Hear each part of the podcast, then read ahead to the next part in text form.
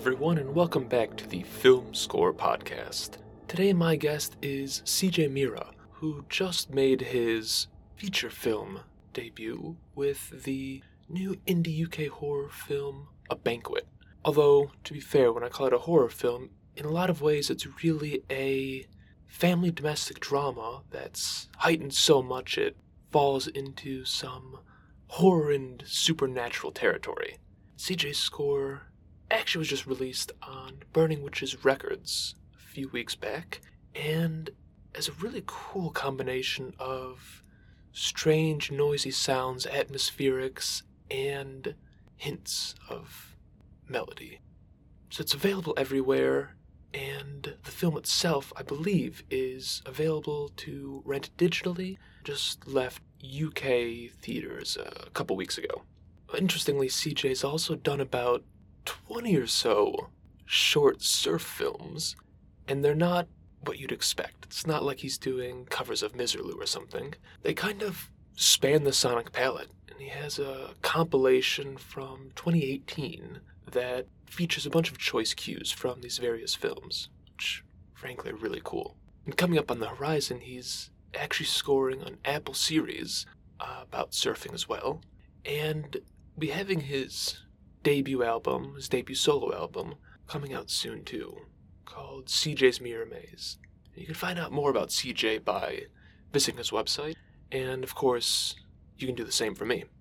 Now, things are slowly, slowly starting to wind down at Film Score HQ, but I certainly have at least two more months of good interviews on the way. Keep your ears open for those, but in the meantime, sit back and enjoy the listen. CJ, I'm so glad you could join me today. How have you been? Yeah, very good, man. Thank you so much for having me on.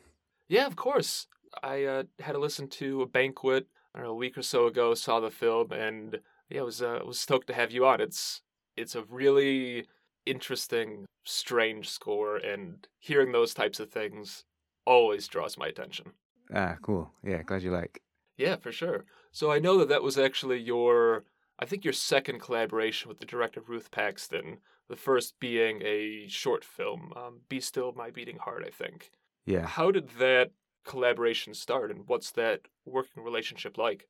Firstly, like Ruth's amazing. So I was pretty, you know, I kind of landed in on that first on the short, "Be Still My Beating Heart," and it just it just went so smoothly, and it was such fun to work on, and she was so great to work with. So to get to do a feature was pretty magic.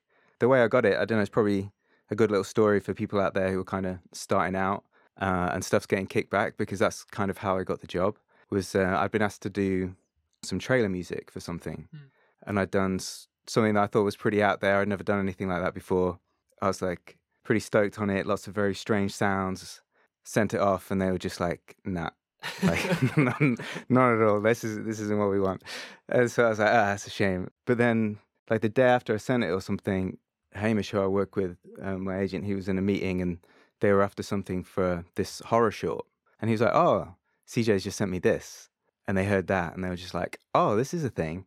Let's have a conversation. So then I got on the phone with Ruth. Ruth, we started speaking about it a bit more. I watched the film, loved it, and yeah, that's that's kind of from kind of a door shutting then that one opened and so yeah it was pretty good Oh, that's that's amazing, and I think that's like totally unexpected. I guess that's one upside of a lot of trailer music. It feels like being more conventional is somehow it opened the door for you, so that's great.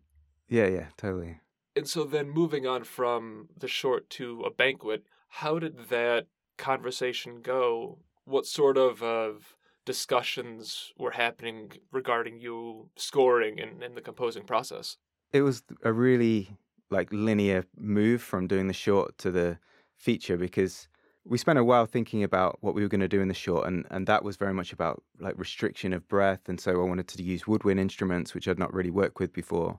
And I worked with this um, great player called Naomi Thomas and we just recorded her playing like bass clarinet clarinet like loads of times. I sampled it super high sample rates for the geeks out there who are into that stuff and like pitched it down and started creating this very unique sound world. And ruth really liked that the fact that it had a very like identifiable sound so she started actually temping the score to the feature with a lot of the music from the short so there was already like that crossover of the sound world she made the feature. She made a banquet during lockdown. It was like one of the first films, like post the first lockdown in the UK, to go into production. I was like, wow, I can't believe you guys are out there making a film right now. Um, she's like, yeah, we need to talk about the score. So we did about how it was going to sort of develop from some of the ideas that we'd experimented with on the short. Cool. It's so because a lot of times you hear complaints about temp music, normally because it's from scores that other people have done. Was it weird having parts of the film temped with something that you'd already done? Like, was there a pressure to kind of recreate that somehow, or was it just like a natural jumping off point? Oh, it's kind of the dream because then you're already in your own skin. You know, so much about like working with the director is about the language that you use and the, you know, music is ultimately the thing you want to get out, but describing that and talking about it and the effect you want to have on the audience and the connection you want to have with the characters and the sound world you want to create in general. You know, sometimes it's really hard to pinpoint that when you're just talking about it, especially when you're referring to like other people's music, which, like you say, is often what gets used as the temp score. And you're like, what is it in that temp music that they're latching onto? you know, and how can you bring that into your own sound world and transfer it uh, kind of in your own image? We sort of didn't have that. I mean, she used other tracks as well. It wasn't just like all stuff from the short, but it just meant we had a really good point to start from. Interesting. I mean, I guess that makes sense too because I've talked with some composers who had a director temp the film with prior compositions, but the director interpreted the music differently than what the composer had intended. And so there was just like a fundamental disconnect. Whereas Yeah, here, yeah, totally. obviously, you had already collaborated on that music, so you would assumedly have already been completely on the same page. So that's that's actually really interesting. I, I like that. Yeah, it was great. And then it was just about kind of upscaling it or trying to go, well, this is the starting point. Where can we go? Really trying to understand the things that we're going to translate and the other things we were going to leave behind and step into the bigger scale of, of the feature film. So the the palette I think is actually really interesting because you do have a lot of the stranger rumbling soundscapes, but then on a few of the tracks, you know, there's like ethereal vocals and choirs on earlier in the film uh, on the cue lipstick I think. There's just like an odd assortment of it sounds like some acoustic guitar, some type of idiophone, just a bunch of different things going on. How did you, like you said, upscale the the palette and the sound and, and land on some of these eclectic choices. I mean, firstly, like it was really intense, but it was really fun, you know, to get this assemb Like I had a, some really good musicians that I worked with and some really fun gear and processes and treatments that I'd done in the past and been experimenting with. I was like, oh, they can come to the fore now. Like we can really go hmm. dark with this. You know, there's a lot of talk around the fact that it's just sort of dipping its toes into horror, but ultimately it's this drama between these wonderful women and the trouble that they're they're getting into and this idea that they're in this this fishbowl that as the film progresses that things get more intense the relationships get more strained things get much much darker as you go on and so it's like how do we get that darkness how do we get all these different layers of what's going on in the film in like represented musically and at the same time having these beautiful human moments especially earlier on in the hmm. film like you say where things can be more musical the second we started talking about it being a fishbowl, kind of a step from doing the, the short film and working with woodwind, I was like, I want woodwind underwater. I want that muffled sound. I want the sound of the, the bubbles coming out with the muffled tone and slowing that right down and having that as a texture that can kind of sit in amongst whatever's happening musically. So was all happening during lockdown, so it's quite hard to get together with people. So I sent uh, like a hydrophone to my mate Stephen Crow, who writes great operas, and uh, he he was playing. I saw it. It was just because he was playing on Instagram with. He had like the reed of a saxophone or a clarinet or something going into this hose pipe at the end of it, and I was just like, "Hey man, can you can you just stick the other end under the water and let me let me send you this stuff and just see what happens? It might sound terrible, it might sound amazing. I just want to get like a sample pack." And I sent him a bunch of stuff to play. So I sent him all that, and it came back. I was like, "Oh my god, this sounds amazing!" Uh, so that was like the first thing that I'd got that I started putting into samplers and turning into instruments just for myself. And then for like the horror thing, like I'm, you know, I love what you can get out of very basic synthesis, uh, synthesizers. And I'd been doing a session with, um, it was, it was lucky, he was like one of my favorite producers, a guy called Dan Carey. We were working on a, another project and I told him about this. He's like, oh, you've got to check this synth out. It's called a Swarmatron. And he's this beautiful, very weird looking um, synthesizer that has lots of oscillators that you can tune so they beat against each other. Hmm. And you just get that sound that gets under your skin and you can have it as deep or as high pitched as you as you like and you can get it to rise and fall and you can be quite dynamic with it so then that was the next step was going to his studio and spending like hours and hours just creating and creating. And like we were bringing up scenes from the film and then we were ignoring the scenes from the film and just creating the sound banks. And and so that was like another layer that we could have. So to begin with it was like just really exploring like a whole bunch of different sounds that I knew were going to work that I could sample off and then work within whatever compositions kind of came and were inspired by the textures of, and tones of these sounds. And when I read that you'd work with Dan Carey, I got really excited for a second that it was the the Tool drummer Danny Carey, but you know. next time, yeah, I'll be well into that. Yeah, yeah. But I mean, I love that. I love the the level of exploration, experimentation that both indie films and it seems like more horror focused films lend themselves to. But did that ever get overwhelming of being like, I'm going to go to the far corners to see what kind of sounds I can pull in? Or was it kind of liberating having fewer restraints on you to start off with? I think I was just trying to be led by the film as much as possible. Mm. Like, see how, you know, because you're getting early cuts through. And it was, yeah, I went on set actually. Was, I was quite lucky to just go down and see them, see them filming. And I was chatting to Jess Alexander, who plays Betsy, and she was saying, "Oh, you missed this really intense session that we did last week." And I was like, "How intense was it?" And she like gave me a a little bit of the scene, like just literally acted out. I was like, "Oh, okay, that's really intense." so like I already knew before I'd started on a single thing that you know we weren't going to hold back at all. And, and and Ruth had said that you know there's going to be times where we can go like almost sonic assault. You know, hmm. you want you really want to feel it. So like lots of low end frequencies, lots of piercing high end frequencies, and it was just choosing those points in the film where we could get to that that spot. So it happens early on, and then it happens a lot later on too.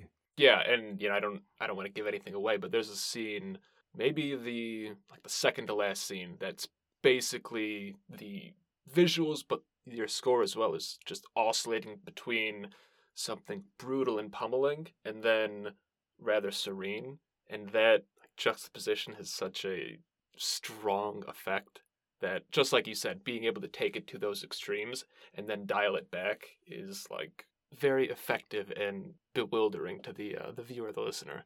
Yeah, I mean that's that was just a great edit sequence. Like in the acting's like next level, and you're just total by you know you should be fully absorbed at that point, you know, and then you're just in this like swinging between these quite these two extremes. Yeah, that was that was fun, fun to do. that and I do like you mentioning that it is. I guess if you want to put it in a bucket, it is a horror film, but the core of it is like a family drama really between these four women and you know three generations of, of women in this family and i think that that's really important for a lot of horror films to basically be a different film almost that has horror elements going on because it becomes so much more relatable and so much more real rather than just a guy with a machete chasing you i mean i i like those too but yeah, yeah. is there a difficulty in in striking that balance between the the human, the family, the emotional elements, and then the unsettling, more horror based aspects. Yeah, I mean, definitely the. I don't. I don't know if it was a challenge in terms of the craft of like deciding how far to go down the horror sort of like things you'd expect to hear in a horror. I think it's harder to sort of uh, for how you pitch the film than it is to like make it because hmm. for Ruth, I think we never spoke about it really being a you know horror in that way, but we were going to go there at points. You know, ultimately, this is about focusing on the relationships between the characters, and the horror element is just it feels like it's coming out of something really real and something really relatable. It's not like something out there. It's very, it's, you know, something that people can identify with, who I think who are going through that age that Betsy, the character, the things that she's dealing with, and the way that the mother and the grandmother relate. Like it all feels just very relatable, like a like a like a really really really intense family drama. It's almost yeah. like drama didn't it didn't quite fit into drama because it pushed into horror because that's how far Ruth wanted to take it, rather than it being a horror pulling down into drama. You know, I think it's mm. it feels like it's more that way around. It's like push the top off because you have this otherworldly element to it, dealing with you know mental health and how you deal with trauma as a family and like lots of these issues which horror feels like a natural next step into you know, for it to step into that world.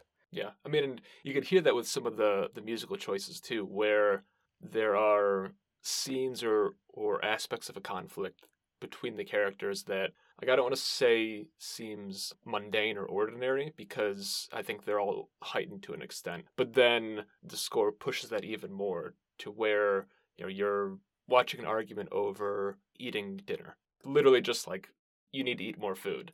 But then then it just like pushes it to this fucking intense set of conflict.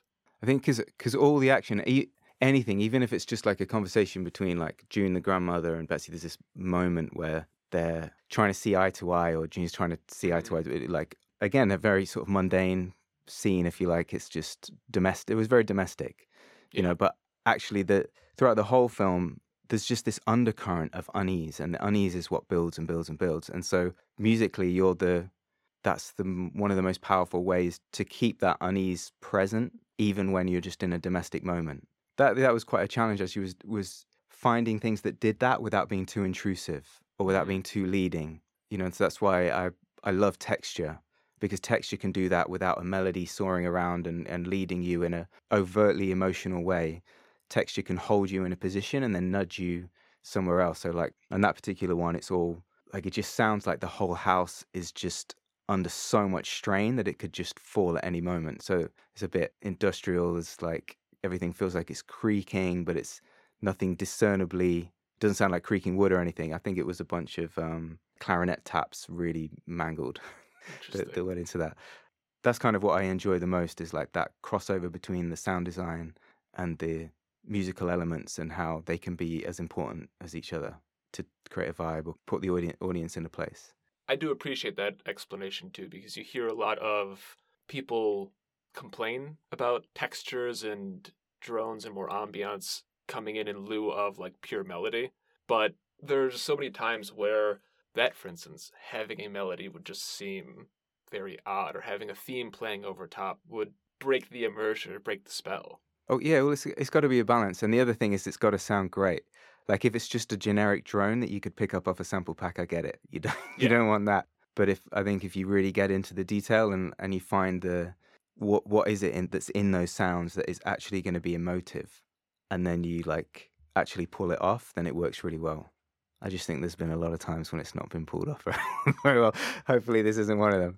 You know, it's like if you're going to create drones, then like you know, there's there's thousands of very interesting ways that you can make drones and textures that people haven't heard before.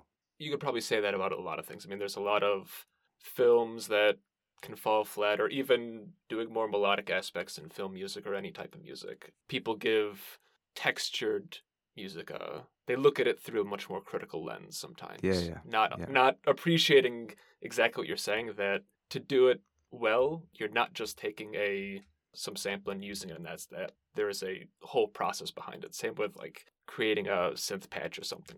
Yeah, yeah. Or what scale are you going to use? You know, Yeah. or what chord progression are you're going to use? You can be lazy and obvious with that stuff too. Yeah, and it's it's just got to be about experimenting with the scene and with and it's how it fits in. Like the film as a whole, I think is another really important bit. Like if it was just that, there'd be too much. Which is why it was great to have moments like Lipstick, which are very musical, and it's like finding out how how the chord progressions, how the instrumentation, how the way that it develops it's almost like trying to capture the same thing that you're capturing with just the textual stuff, but in a musical sense, and just be more lyrical with it. Hmm. Yeah, that makes sense. And having that those elements too works particularly well in a banquet because the younger sister uh, she does uh, figure skating.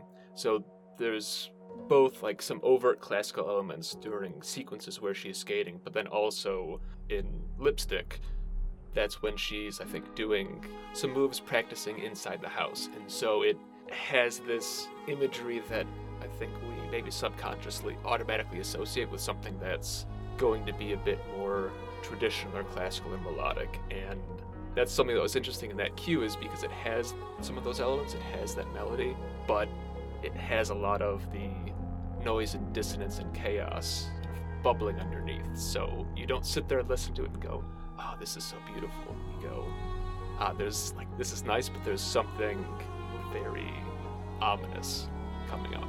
Yeah, I'm glad you, you like picked up on that because that was something that we did spend quite a while on, like doing versions that didn't have any of those elements and just letting the weirdness of the progression was that enough? But actually, the film is so visually rich as well. There's loads of little things in there, like uh, just having a plate slightly too close to the edge, you know, or just something a bit too perfect. You know, the the set design and the, even the clothing and stuff. I think it all it just has this unease about it. Like on surface level, okay, everything looks sort of fine and very domestic, and they're obviously well off and everything. But this undercurrent needs to be like always there, like omnipresent. Yeah, and how does that push and push and push through the film? I'm glad you mentioned that because it's something I wasn't even thinking of. Like going back to the the dinner scene about you know, how much food to have.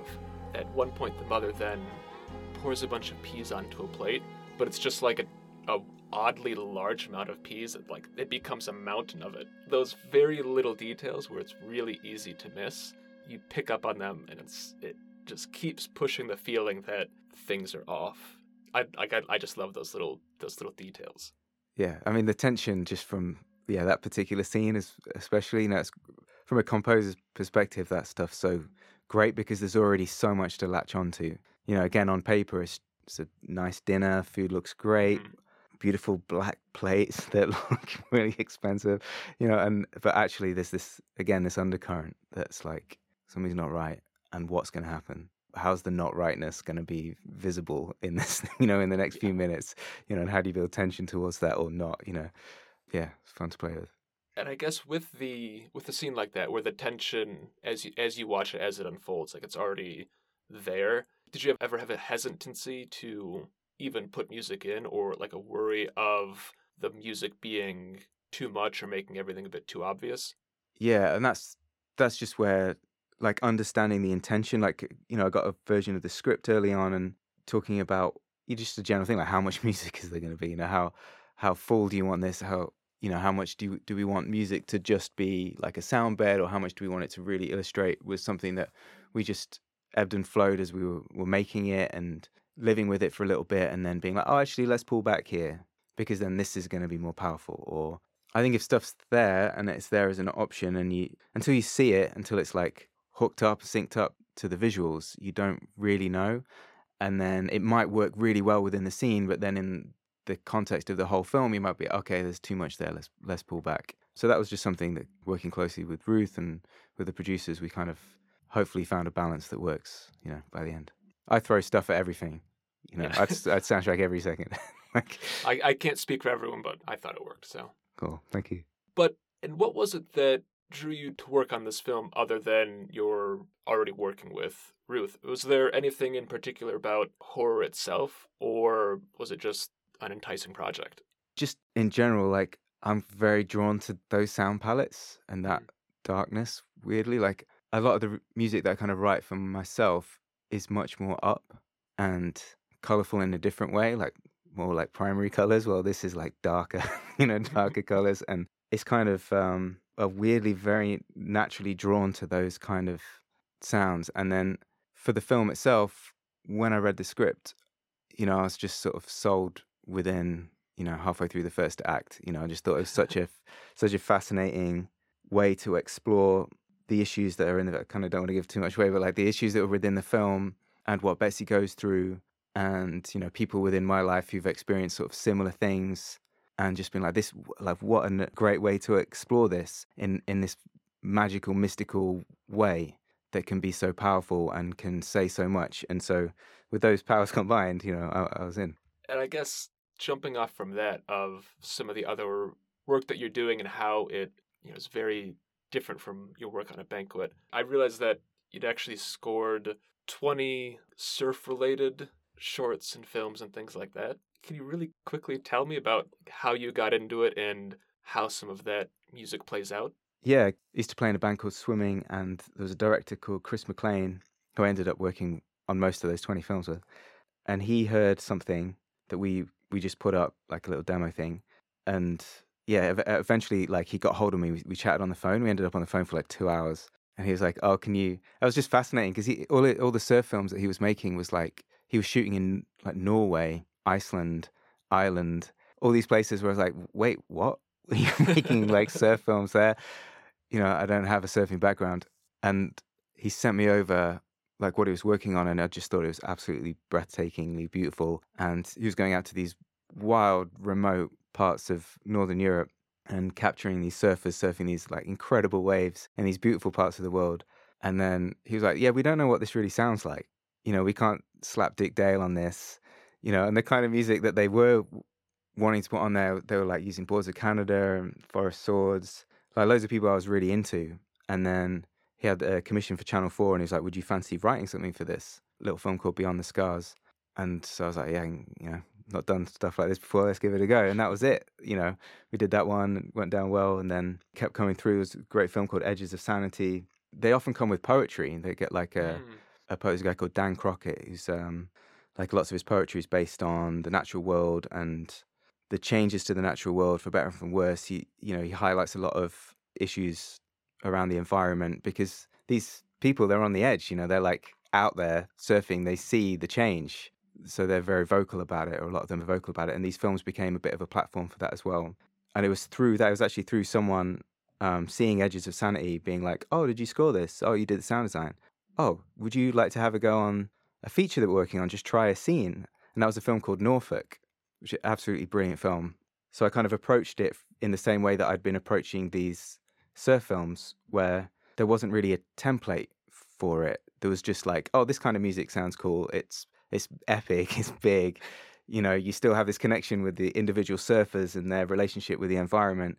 I, I guess that was just a really good place to to understand the relationship between music and film, mm. like and how how they could work together, how they could fight against each other, and then you know through doing that, I got offered other jobs that were kind of not surf films, you know, and that yeah. eventually led to a banquet, you know, which is my first solo score. Interesting. And and with scoring those films, I mean, what's your focus on? Like because it has a mixture of the imagery and the poetry going on. You know, are there specific aspects you try to accentuate or just make it sound good or, or how does that work? Yes, I mean, weirdly like now I did one recently actually, and, and I, I kind of think about it less because the instincts mm. are up a bit from doing it so much.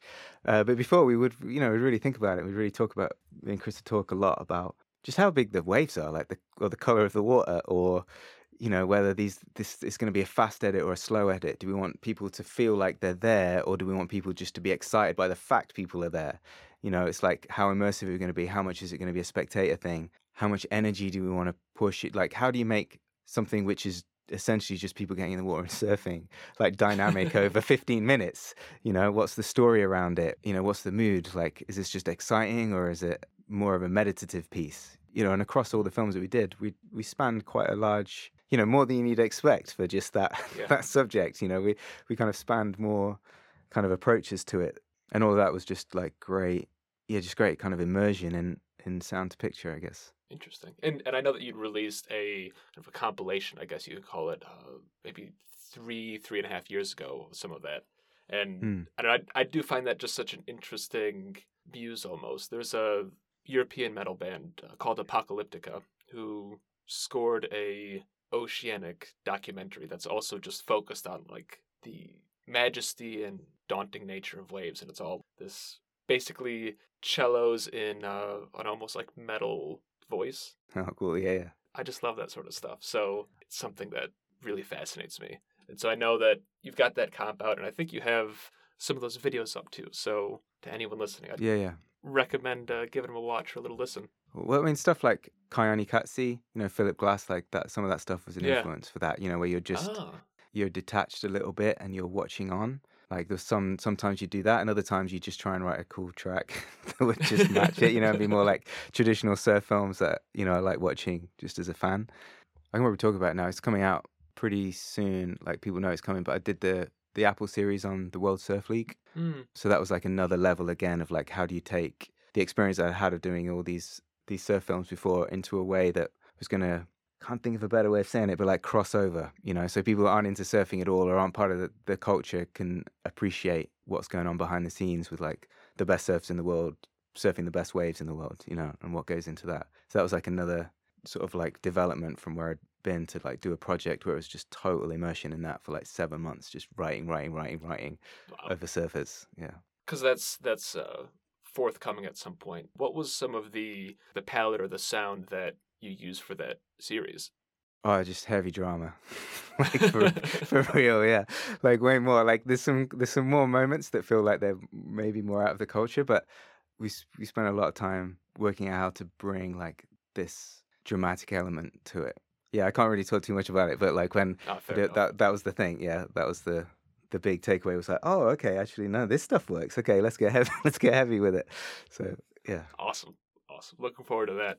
And then I know that you are also working on a, a solo debut too. Is that still in the early stages? Is there any hints you can give out about that? yeah. So this some of the stuff was kind of coming before I started writing, like like off the back of doing the surf stuff, and just kind of getting back to sort of writing.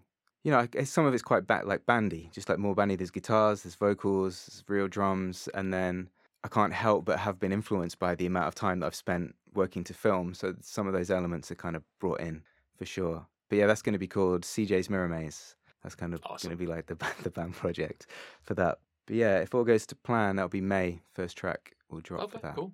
Very soon then. Yeah. Awesome. And and I you know I should have mentioned this a minute ago. You mentioning uh, Philip Glass at all, or especially Koyaanisqatsi, is like one of my favorite composers, one of my favorite pieces of music out there. So that's that's how you like make me a fan instantly. Cool. yeah, it's, it's something else, isn't it?